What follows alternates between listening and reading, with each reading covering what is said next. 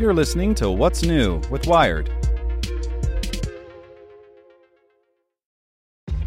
This episode is brought to you by ShipStation.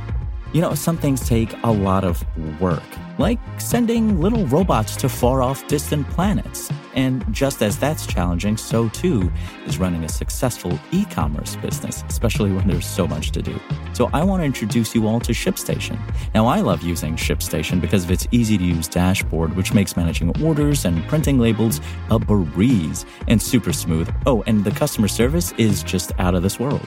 It's exactly what you need to help grow your business. Sign up for your free 60-day trial at shipstation.com slash technews. That's shipstation.com slash technews. This podcast is supported by Tools and Weapons, the podcast hosted by Microsoft Vice Chair and President Brad Smith. Each episode features insight you won't find anywhere else from the center of the conversation surrounding emerging technologies like AI. Right now on the podcast, you can hear a special episode where Brad Smith lays out Microsoft's vision for a vibrant marketplace driving the new AI economy. To hear more, follow or subscribe to Tools and Weapons with Brad Smith wherever you get your podcasts. It's today's most interesting thing in tech from Nicholas Thompson, editor in chief of Wired. Support for this podcast and the following message come from TD Ameritrade. Everything's customizable these days. Your trading platform can be too. With Thinkorswim, you can customize screeners, charting, and stock forecasts, so the market is always tailored to you. You can get started at tdameritrade.com slash thinkorswim. The most interesting thing in tech is the concern right now about bandwidth, really around the world. Everybody is working from home, and the meetings aren't taking place in person, they're taking place over Zoom or whatever service you use, which means there's a lot of information going up to the cloud and coming back down. In Europe, does seem to be a real problem. Netflix has just announced that they're going to reduce the quality of their streaming from high definition to standard definition lowering the load they put on European tech infrastructure. But it doesn't seem like there's a real problem yet in the United States. Why might that be? Well, partly it's that some of the issues are just at home. So, right now in my house, kids are using a computer, grandparents, my wife, different people are online, but it's all going through my Wi Fi router. My Wi Fi router isn't able to pull in any more than it would otherwise. So it means that we're all just getting slowed down here. We're not putting too much extra stress on the system.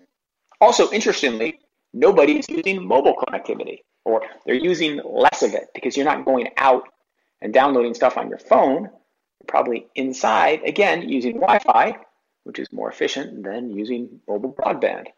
So, well, if that's the case, shouldn't that be the case in Europe too? And I don't know what ultimately will happen. Maybe the United States will end up more like Europe, where we will end up having the same pressure they're having, or maybe the problems in Europe will dissipate and this won't be an issue everywhere. But here's the thing I worry about the most. Let's say that this does become a real problem everywhere. Let's say that we're just at the beginning of the pressure that gets put on the internet backbone companies. More meetings on Zoom, more people working from home, maybe some collapses in the infrastructure that can't be fixed because nobody's able to go out and repair them because of shelter in place warnings. If that happens, the telecom companies are going to have a lot of pressure to prioritize traffic, to say, well, we'll let this information go through quickly and we'll make this information go slowly. We'll make it easier for parents to homeschool, but we'll make it harder for other people to download porn, something like that. And you can imagine people being in favor of that, right? The scenario I just outlined, of course you would want that. But that starts to violate net neutrality. The whole principle of net neutrality is that information can flow over pipes. All information can flow over pipes, basically the same rules. So, what I mean here is that this looming crisis, which maybe won't be a crisis, but maybe will, could open up, once again, the Pandora's box of net neutrality. Anyway, here I am. I will be streaming at the best quality I can in my attic Wi-Fi for quite a while. See you tomorrow. Get more great stories from Wired in our daily newsletter. Sign up at wired.com/slash/daily. Want to learn how you can make smarter decisions with your money? Well, I've got the podcast for you. I'm Sean Pyles, and I host NerdWallet's Smart Money Podcast. Our show features our team of nerds, personal finance experts in credit cards, banking, investing, and more. And they'll help you make the most of your money while cutting through the clutter and misinformation in today's world of personal finance. You'll get clarity on strategies to help you build your wealth, invest wisely, shop for financial products, and plan for major life events. Listen to NerdWallet's Smart Money Podcast wherever you get your podcasts.